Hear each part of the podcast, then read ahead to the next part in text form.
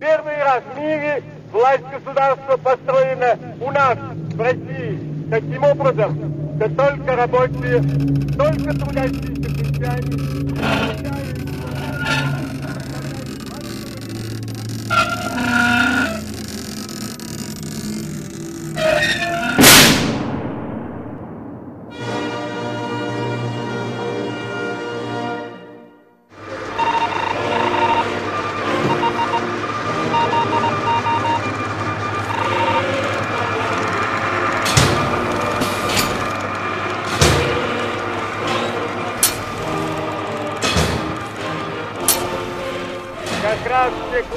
классы, которых капитализм не дал. Даже самые демократические, даже самые свободные республики пока остается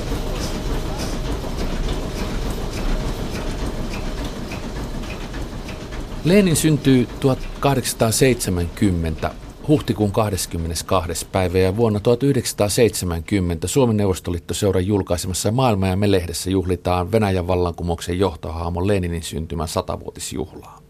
Lehden aukeamalla lukee Neuvostoliiton silloisen johtajan suuhun pantu sitaatti Leonid Brezhnev sanoo näin. Leninismi on kaikkein edistyksellisin ja vaikutusvaltaisin ideologia nykymaailmassa. Mitähän tuo leninismi on mahtanut tarkoittaa ikuisen Leninin satavuotispäivien aikaan vuonna 1970? Kyllähän se ennen kaikkea viittaa mm, tähän Neuvostoliiton ideologiseen perustaan, marksismi, leninismin aatteeseen, jonka avulla sitten kommunistinen puolue pyrki kommunistisen yhteiskunnan saavuttamaan. Tämä oli tämä, tavallaan tämä pyhä kolminaisuus, leninismi, puolue ja kommunismi – joka tämän koko yhteiskunnan perustana oli. Ja nimenomaan leninismillä viitataan siihen, siihen ideologiaan, tieteelliseen ideologiaan, jonka pohjalta Neuvostoliitto sosialistista yhteiskuntaa pyrittiin rakentamaan. Ja tuohon mennessä oli jo rakennettu monta kymmentä vuotta. Mitä se leninismin tieteellinen ideologia sitten on mahtanut pitää sisällään? Mitä Leonid Brezhnev on tarkoittanut sillä? Tämähän on just kiinnostava tämä ideologian tulkintapuoli siinä mielessä, että, että Lenin kirjoitti tiettyjä juttuja kuolemaansa asti ja sitten sen jälkeen eri johtajat, Stalin, Khrushchev, Brezhnev, omalla tavallaan sitten tulkitsivat näitä Leninin kirjoituksia ja pyrkivät sitten aina oman aikanaan luomaan tietynlaista versiota sosialismista. Khrushchev taisi olla ensimmäinen, joka antoi tämmöisen niin kuin selkeän ajan, että mihin mennessä kommunismiin pitäisi päästä tai tullaan pääsemään. Hän puhuu muistaakseni vuodesta 80, että siihen, siinä, siihen mennessä ollaan rakennettu kommunistinen yhteiskunta. Stalin taisi aikoinaan puhua siitä, että kun hän puhuu vaikka 30-luvulla äh, komsomolilaisille, että te olette se sukupolvi, joka tulee elämään sitten aikanaan kommunismissa. Brezhnev taas puolestaan ei antanut enää tämmöisiä yhtä tarkkoja aikamääreitä kuin Khrushchev, mutta kehitti tämän termin uh, kehittynyt sosialismi – että siinä vaiheessa oltiin päästy tähän kehittyneeseen sosialismiin ja ikään kuin ajatus oli vielä siitä, että sinne kommunismiin päästään. Mutta, mutta tämmöiset niin kuin, tarkat aikamääreet unohtu siinä vaiheessa.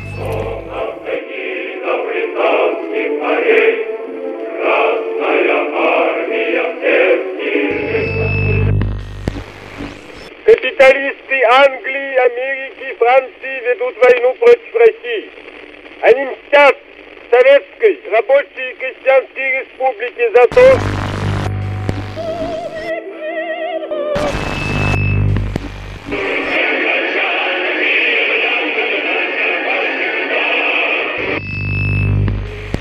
corrispondenti alla lunghezza d'onda di 2 metri,1. Да здравствует наша могущественная коммунистическая партия! Да здравствует наш великий Сталин! Ура!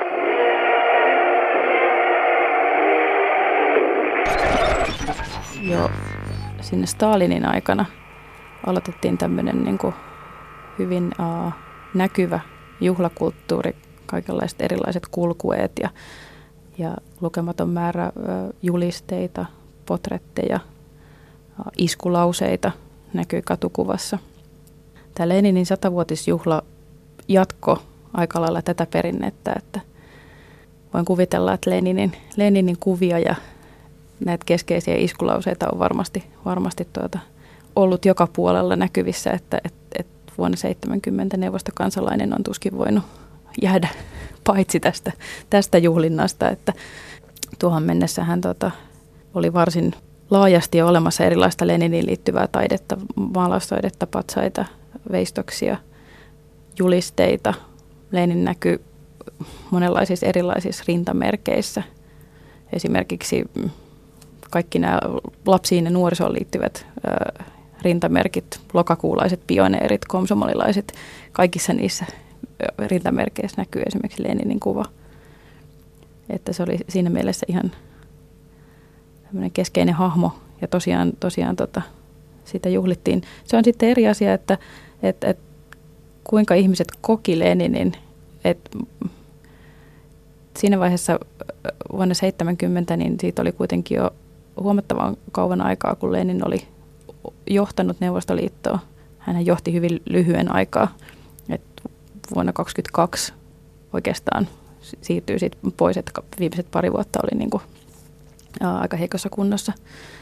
Että tavallaan jos ajatellaan, että vallankumouksesta 17 vuoteen 22, niin se on niin kuin suurin piirtein viiden vuoden ja se on kuitenkin aika iso osa siitä on vallankumousta ja, ja sisällissotaa. Että, että hän ei var, varsinaisesti ehtinyt kovin pitkän aikaa näyttäytyä ihmisille tämmöisenä niin kuin perinteisenä ja valtionjohtajana, joka, et, et hän on ikään kuin, hänestä on tullut tämmöinen myyttinen hahmo aika pitkälle ja tavallaan se historiallinen henkilö sen myytin takana on, on ehkä jäänyt aika isolle osalle sitten kuitenkin pimentoon, että tavallaan kun Leninin kuvia on kaikkialla, niin sitten sit siitä tulee ikään kuin semmoinen muistutus siitä puolueesta ja ideologiasta. Ja et tavallaan kuinka paljon ihmiset on muistellut sitä historiallista henkilöä, vaan enemmän jotain tällaista kulttia tai myyttiä.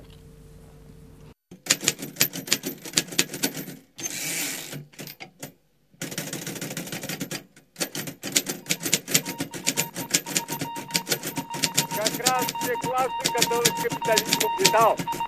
Даже самой демократической, даже самой свободной республике, пока остается господство капитала, пока земля остается в частной собственности,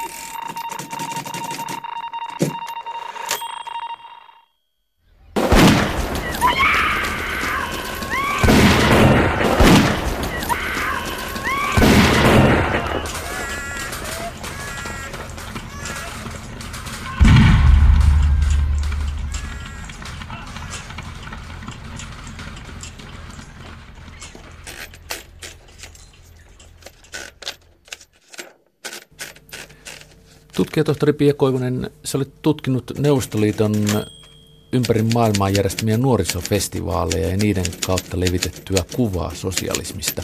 Nuorisofestivaalit olivat siis, jos olen oikein ymmärtänyt, sellaiset festivaalit, jossa edistettiin maailman rauhan asiaa ja sen nimiin kutsuttiin sitten ympäri maailmaa erilaisia nuorisojärjestöjä ja siellä oli sitten kulttuuria ja muuta ohjelmaa – ja parhaimmillaan sinne osallistui pitkälti yli sadasta eri maasta ympäri maapalloa nuorisoa. Ja niitä järjestettiin jo siis 40-luvulla, 50-luvulla Stalinin aikaan, Rutsovin aikaan ja sitten esimerkiksi Helsingissä 1962 vai kolme? Kaksi. Kaksi. Ja sitten sen jälkeen Viinissä ja esimerkiksi Berliinissä 1973 ja näin edelleen. Joskus Moskovassa, mutta yleensä sitten aina Neuvostoliiton ulkopuolella. Sä olet tehnyt tästä aiheesta väitöskirjan jokin aika sitten, niin minkälainen rooli Leninillä oli näillä nuorisofestivaaleilla? Kelpasiko Lenin tämän ystävyyden ja rauhan asia-ajajaksi ja esikuvaksi nuorisolle? No Lenin kyllä ei näy siellä festivaalilla juuri ollenkaan. Että jos ajatellaan näitä Stalinin ajan festivaaleja 40-luvun lopulla ja 50-luvun alussa, niin tämmöinen kommunistien johtajakultit siellä kyllä näkyy. Siellä näkyy Stalinia, siellä näkyy Mao, siellä näkyy Kim Jong-il, siellä näkyy Wilhelm Pieck esimerkiksi Berliinissä 51. Että et tavallaan kyllä siellä niinku johtajakultit tosiaan ja kommunistiset johtajat näkyvät ihan selkeästi, että kyllä nämä niin kuin 50-luvun alunkin festivaalit on vielä aika, voisi sanoa, että ne näyttäytyy propagandistisena spektaakkeleina, jos katsoo pelkästään näistä kuvista. Mutta Lenin siellä kyllä loistaa poissaolollaan. Kyllä se on se, on se rauhan, rauhan asia, joka siellä niin kuin on se keskeinen. joka tietysti yhdistyy sillä tavalla, että rauha ja ystävyys, niin nekään ei tietysti ole mitään universaaleja totuuksia, vaan et, et, riippuu aina siitä, että kuinka niitä tulkitaan ja millaisia merkityksiä niihin liitetään. Et se on tietysti rauha ja ystävyys Neuvostoliiton näkökulmasta ja neuvostotoimijoiden ö, tulkitsemana on ikään kuin se festivaalin viesti. Что такое советская власть? В чем заключается сущность этой новой власти, которой не хотят или не могут понять, причем почему не понять, причем большинстве стран? Сущность ее привлекает к себе рабочих каждой страны все больше и больше состоит в том, что прежде государственные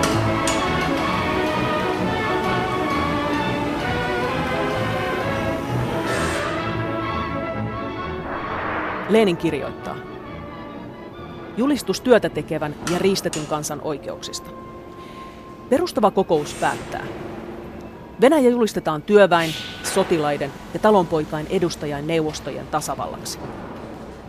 Kaikki valta keskuksessa ja paikkakunnilla kuuluu näille neuvostoille. Venäjän neuvostotasavalta perustetaan vapaiden kansakuntien vapaan liiton pohjalla kansallisten neuvostotasavaltojen federaationa – asettaen perustehtäväkseen ihmisen toista ihmistä kohtaan harjoittaman kaikkinaisen riiston hävittämisen, yhteiskunnan luokkajaon täydellisen poistamisen, riistäjien vastarinnan säälimättömän nujertamisen, sosialistisen yhteiskuntajärjestelmän pystyttämisen ja sosialismin voittoon viemisen kaikissa maissa. Perustava kokous päättää edelleen. Maan yksityisomistus lakkautetaan. Kaikki maat, kaikkine rakennuksineen, kalustoineen ja muinen maataloustuotannon välineineen julistetaan koko työtä tekevän kansan omaisuudeksi.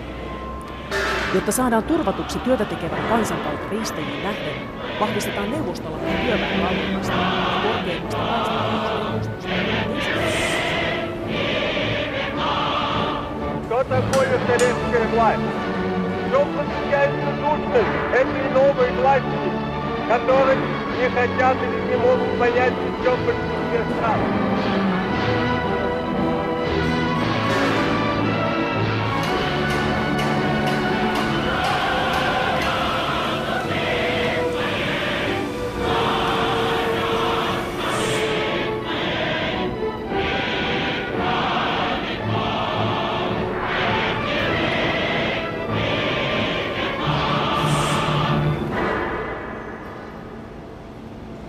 Ikuisen Leninin satavuotissyntymäpäivien yhteydessä vuonna 1970 eletään vielä niin sanottua Neuvostoliiton kulta-aikaa. Tsekkoslovakian miehitys kyllä rasittaa ulkopolitiikkaa, mutta maan sisällä on niin sanottu pysähtyneisyyden aika. Elintaso on pitkään jo ollut nousussa, mutta kulutustavaroista on kuitenkin vielä pulaa. Maailmaamme lehdessä kerrotaan tuona juhlavuonna useista lomamahdollisuuksista, joita neuvostokansalaisilla on, ja hienoilla värikuvilla muun muassa Krimin niemimaalla olevista lomailumahdollisuuksista Mustameren rannalla, mutta arkielämä on tietenkin jotain muuta kuin maailmamme lehdessä meille annetaan ymmärtää. Minkälaista oli sosialismissa esimerkiksi tavallisen opettajapariskunnan elintaso Leningradissa, kaupungissa, joka siihen aikaan vielä oli nimetty Leninin mukaan? Nykyisessä Pietarissa? Varmaan keskimäärin ihan hyvä, että tietysti tämän niin kuin peruspalkan lisäksi ihmisten elintaso riippuu aika paljon siitä, että millaiset ystävyys- ja suhdeverkostot heillä oli, että, että tämmöinen niin sanottu blood-systeemi oli se, joka määritteli aika paljon sitä, että mitä tavaroita ihmiset pysty hankkimaan. Tämähän oli yksi keskeisiä neuvostoarjen paradokseja, että, että ihmisillä saattoi olla rahaa, mutta ei ollut mitään ostettavaa.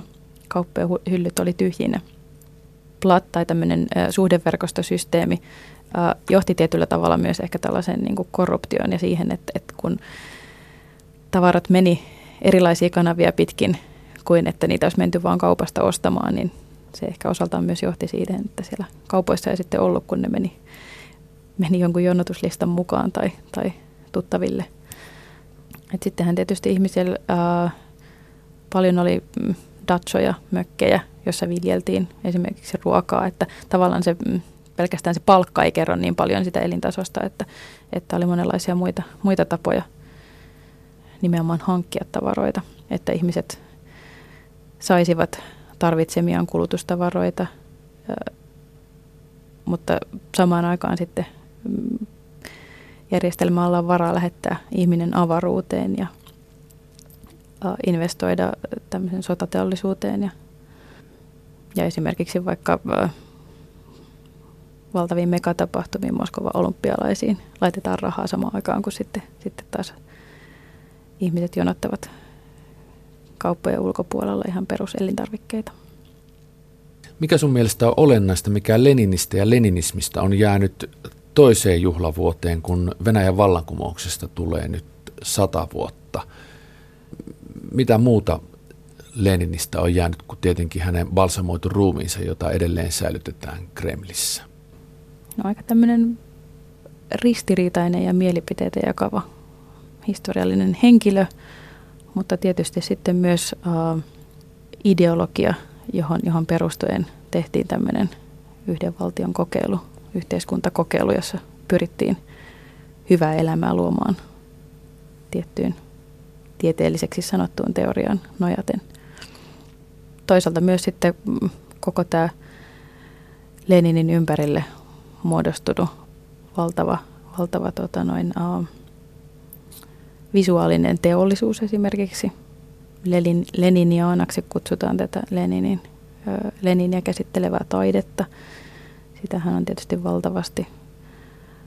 Tietysti koko hänen kirjallinen tuotantonsa on, on osa, osa tota noin, maailman historiaa ja ylipäänsä tämmöistä yhteiskuntafilosofiaa.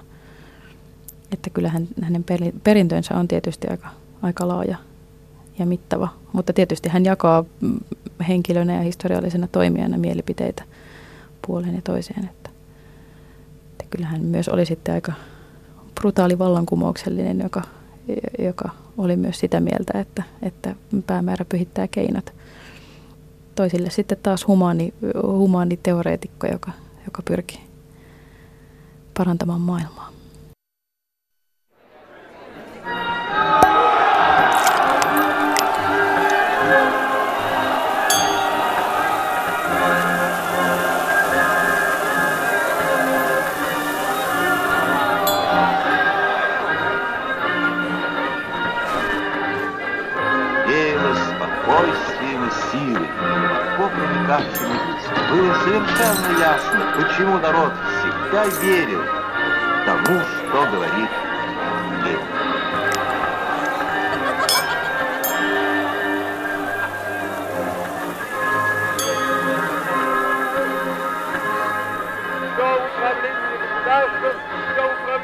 Хозяйством, все управление производством.